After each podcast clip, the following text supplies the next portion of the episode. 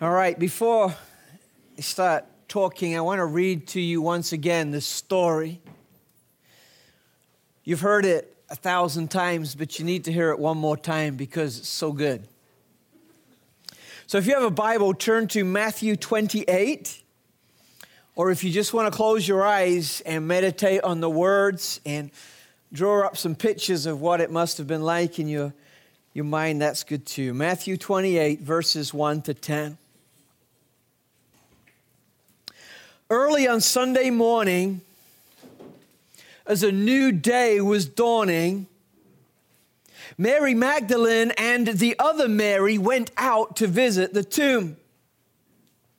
Suddenly, there was a great earthquake, for the angel of the Lord came down from heaven, rolled the stone aside, and sat on it.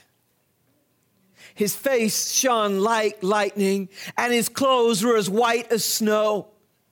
The gods shook with fear when they saw him, and they fell into a dead faint. Then the angel spoke to the women. Don't be afraid, he said.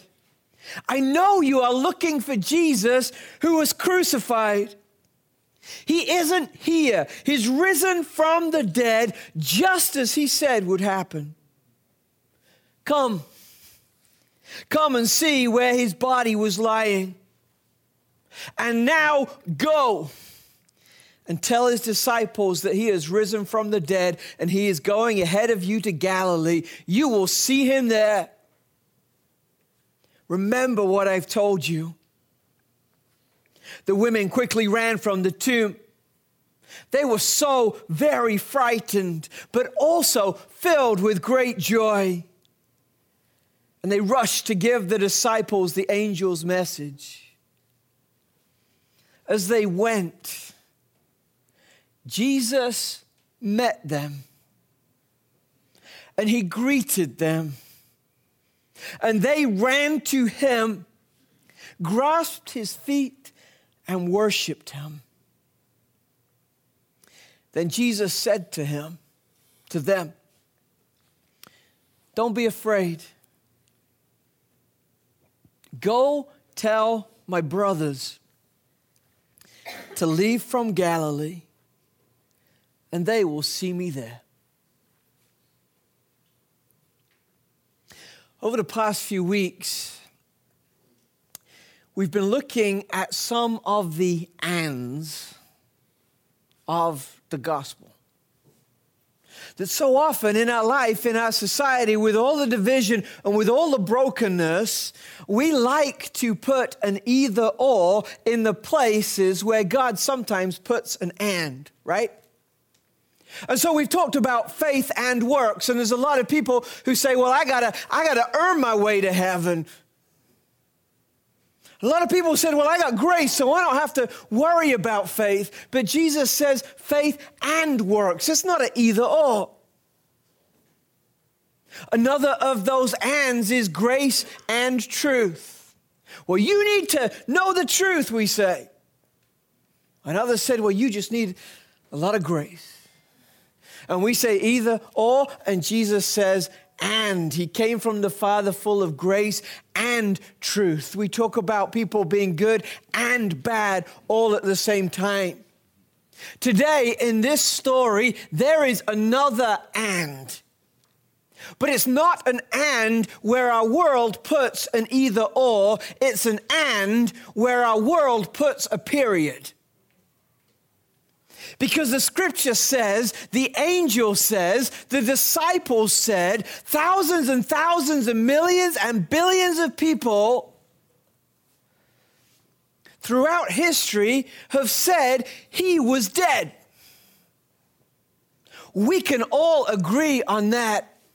You don't hang on a cross and make it out alive. That's a historical fact. But there's a lot of people who look at the cross and they say, He was dead. And they put a period. But God, through His Word, erases that period and puts an and. He was dead, and now he is alive. He was dead, and now he has risen. And that and, this and, changes everything. And so it's early in the morning, and it's dark in the morning. And men being men, the disciples were probably sleeping. But the ladies care, and they get up early on Sunday morning. The scripture says a new day was dawning. Yeah, a new day was dawning. It was the start of a new week. It was a new Sunday morning. But this was more than just a new day, this was a new era. This was the moment where everything in history swung on. Saturday was the last day of what was. Sunday was the new day of everything that is. We read that there were many ladies going to visit the tomb. You put all the gospel accounts together, it turns out there was about seven ladies who went that day. Matthew just describes two. He talks about Mary Magdalene and the other Mary. Mary Magdalene. She was a lady who'd met Jesus a little while earlier in a point of desperation. Because she had some demons at work within her, several, in fact. And these demons, whatever they were, however they manifested themselves, had tortured her for her entire life. She was doing crazy things, she was saying crazy stuff, and her society rejected her. No one liked her, no one loved her. Everybody wanted to abandon her, and she meets Jesus, and Jesus heals her. This lady was a nobody until she found Jesus. And she sees him dying and she's devastated. And so she wants to care. So she raises a hand and said, Hey, I'll go and help. They were going to tend to the body, they were going to anoint the one who had anointed them. That they were going to decorate the body and adorn it with spices. In this tradition, that was kind of like we send flowers to a funeral today. They bought uh, spices, you know, maybe there was a number, 1 800 spices or something, where you would order your, your funeral spices. But there's this lady, Mary Magdalene, who was so broken, so lost, so rejected, so despised. But she wants to go and see Jesus. It says there's another Mary as well you know, at first reading, you think, well, maybe this is Mary, the mother of, of Jesus. She was there, but that's not the Mary they're talking about here. It's possible that this Mary was uh, the sister of Jesus' mom's Mary. So they had two daughters called Mary, which wasn't as weird as it sounds. But there were also some other ladies there as well. There was a lady called Salome. There was uh, Mary, Jesus' mom. This lady who we laud because of the virgin birth, who we celebrate because she raised Jesus. This lady who was highly favored by God, that God would give his own son. There was a lady called Joanna there as well. Joanna was part of the upper classes. Her husband was one of the, the chief servants in uh, Herod's palace, we think. She was very well to do. She was very rich. She had it going on. People wanted to meet her because she was very, very special. There was another lady who went called Susanna. We don't know much about her. But on that first moment of this new day, we read that the ladies went to visit with Jesus. But this wasn't an ordinary gathering of ladies. Because there was people at the top of the social spectrum. And there was people so far at the bottom of it they'd fallen off the social spectrum. There was people who had resources and there was people who had none there's people who had horrible histories and people who'd been born with a silver spoon in their mouth it was a diverse group of ladies who went to the tomb that morning. And you know what that tells us? That tells us that the resurrected Jesus is for everyone the rich, the poor, those who have, those who don't, those who act like this and those who act like that. The gospel is for everybody. You've heard it said that the ground is level at the foot of the cross, right? Meaning that all of us have sinned, that all of us are broken, separated from God because of that. And it doesn't matter what you've got, what you don't have, who you are, what you, who you're not. The ground is level at the foot of the cross because we're all sinners. But this reminds us that the ground is level in front of the open tomb as well, right? Not just are we all sinners in need of the cross to forgive us, but all of us are in need of the life that Jesus offers. It's not just that we purge the junk and the sin outside of us, it's that we're filled by Him. On that first day, there was all kinds of people going to the tomb, and it reminds us that the gospel is for everyone. This good news is for all. You know, there's a whole lot of talk about uh, equality in our world, and honestly, I'm for most of it. But equality starts here with the acknowledgement that all of us, every one of us, is sinful and equal at the foot of the cross, and every one of us is equal in our need to know the resurrected Christ. The gospel is for everyone. So the ladies are there it says, Suddenly there is a great earthquake, for the angel of the Lord came down from heaven, rolled the stone aside, and sat on it. Man, I love this. I just kind of picture this arrogant, smirking angel, right? Who said, You're not going to believe what's just happened. And he's kind of sitting there like this on the rollaway, too, saying, Come on, check it out, check it out, check it out. There are two significant things happening in this part of the story. First of all, the gospel is for everyone. Secondly, we need to understand that the gospel impacts everywhere. There is an earthquake. Now, that wasn't unfamiliar in Jerusalem, it's on a fault line. But it's pretty unusual that two earthquakes happened within three days.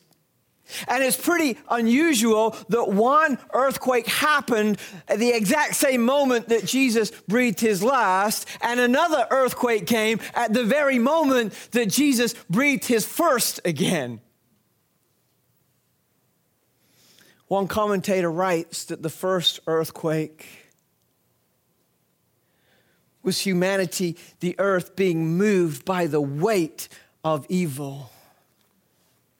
But the second earthquake was the earth rejoicing with joy that God hadn't left. Here's the deal when Jesus rose, the earth quaked, and so did heaven. An, an angel came down sitting there full of joy, full of happiness, with a big smile on his face because heaven was partying right now. The resurrection of Jesus Christ changes earth and it opens heaven. Jesus isn't just for everyone, but wherever we are. See you guys, I got training to go to. that and God bless you guys. The gospel isn't just for everyone, but it reaches everywhere, right? The depths of the earth were shaking, the heights of heaven were rejoicing, right? The gospel is for everyone, everywhere. Think about this, right? The depths of the earth shook and the heights of heaven shook. We're somewhere in the middle. Probably a lot closer to the earth side of things. But the point I'm trying to make is that wherever we are, if God can do things down here and up here, and we're in the middle, then God can do things with us. The resurrection is for everyone, everywhere. Everyone, everywhere. There is nowhere that we can go where He can't reach us. There is nothing that we can do that is so bad it separates us from God. We cannot outrun Him, we cannot out sin Him. His grace travels much further than our sin. The gospel is for everyone, everywhere. The guards shook with fear when they saw him and they fell into a dead faint.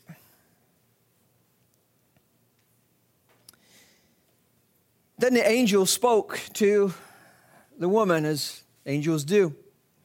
Don't be afraid. It's the first thing angels always say. It's a wise move.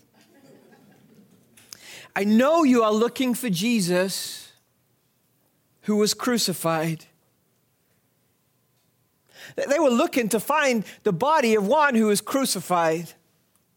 They walked in saying to themselves, We're going to find Jesus the crucified. But the angel is saying,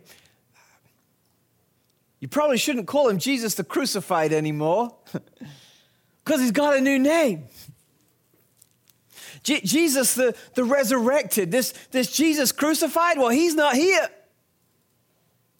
In fact, we can't, we can't call him that anymore because he's risen from the dead. Everyone, everywhere needs to hear this invitation to live. We spend so much time focusing on that which was dead, right? We spend so much time doing things that are ultimately leading us and edging us closer and closer to death and the things of death. But he's not there. He's defeated death.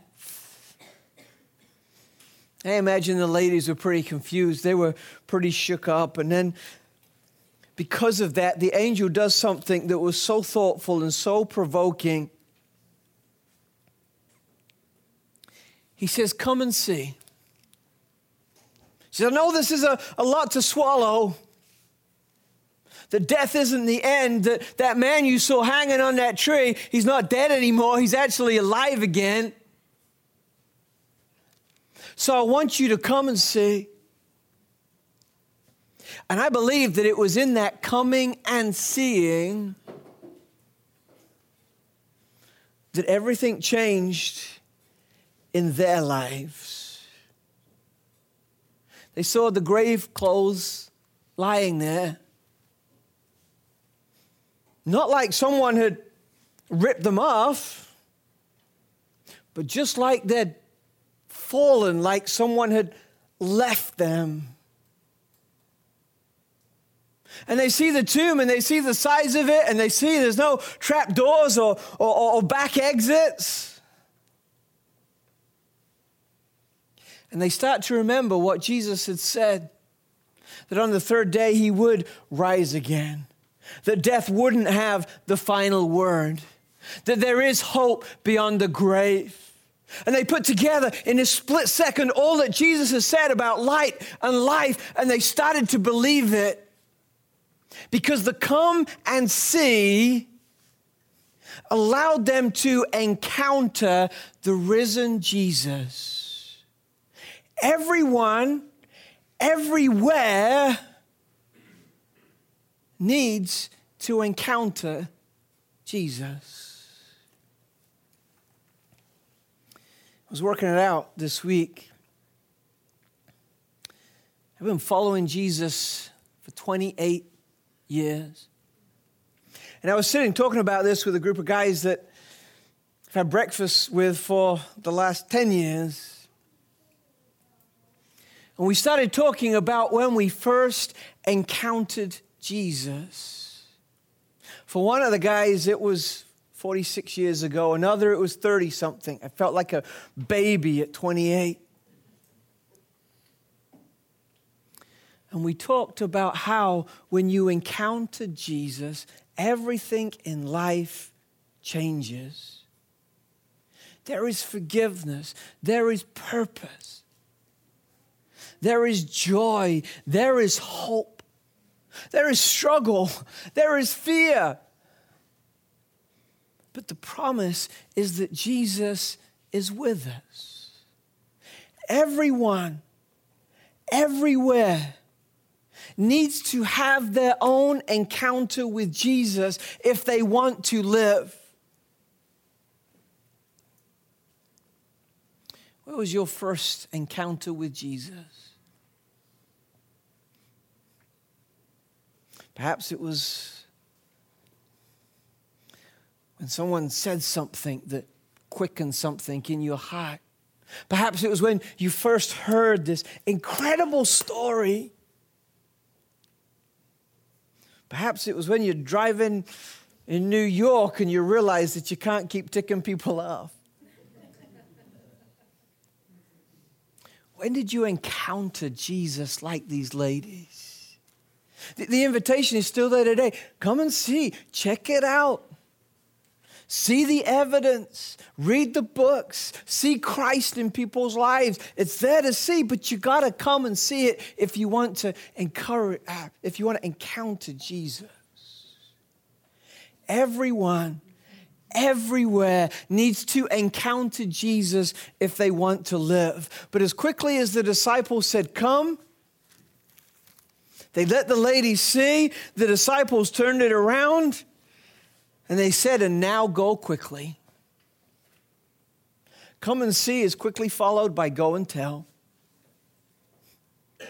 And it always is.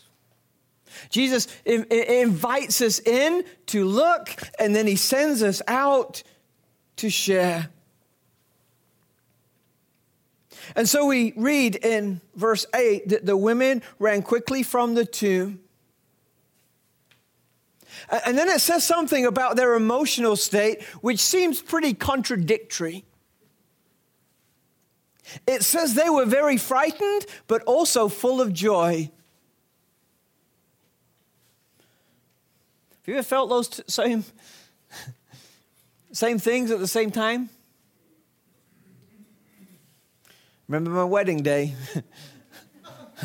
full of joy, a little bit frightened. Remember when our kids were born? Full of joy, but a whole lot frightened. Not just is Jesus for everyone, everywhere, but he promises to be with us in every moment. There are times in life where being a Christian is really hard, where we will be frightened. There are times when being a Christian is full of joy. When we want to laugh and we want to celebrate and we enjoy the richness of what it means to know that God is for us. But one of the things that the resurrection made clear is not just that the gospel is for everyone, not just that the gospel can be found everywhere, but that Jesus and his gospel are with us in every moment. When I became Christian 28 years ago, there was a verse that somehow God deposited in my heart that honestly has kept me following Jesus when there were lots of times that I wanted to run the other way. And I was talking about this week with another friend, and he said, Well, how, how, do you, how do you manage going into some scary situations and making some, some big risks and all that kind of stuff? And I remembered that that scripture that Jesus deposited in my heart when I first encountered him. It's found in Hebrews. It says, Surely I am with you always to the very end of the age. And that verse reminds us that whether we're fearful or whether we're joy filled, whether we're up, we're down, we're angry, we're happy, whatever it is, Jesus is with us every moment. This glorious story is for everyone, everywhere. That we can encounter Jesus and live in every moment.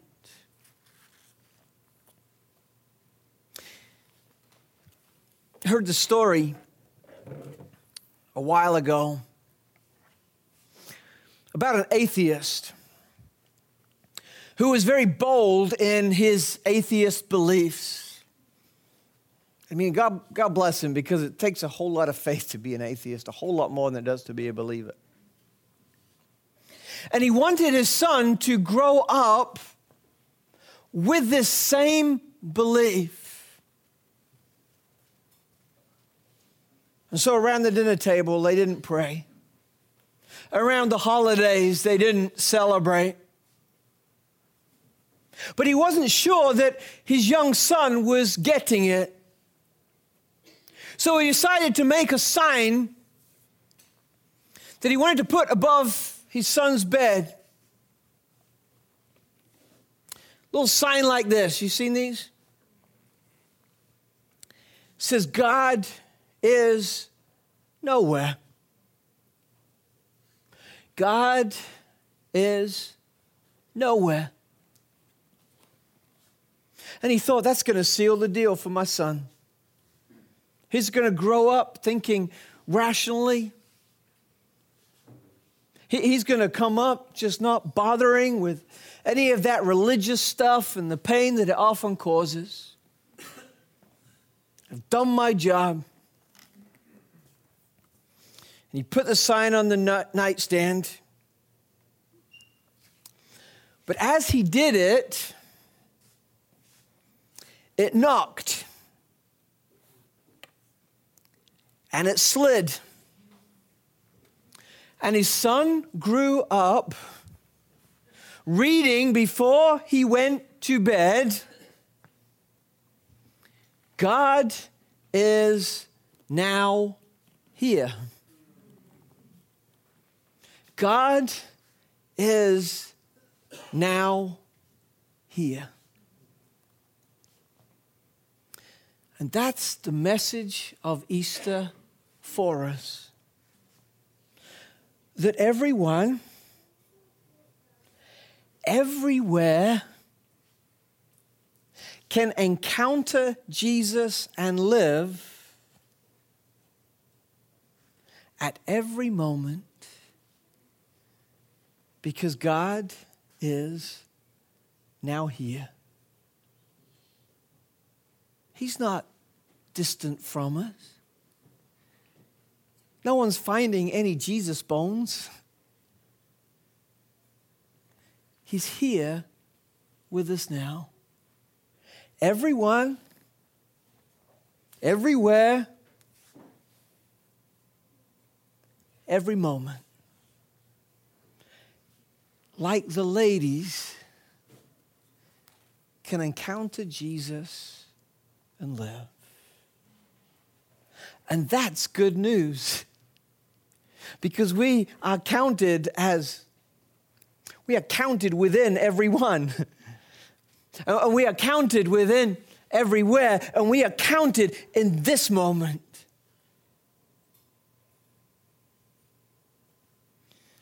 And so the invitation from Jesus on Easter, on Resurrection Sunday, is would you encounter him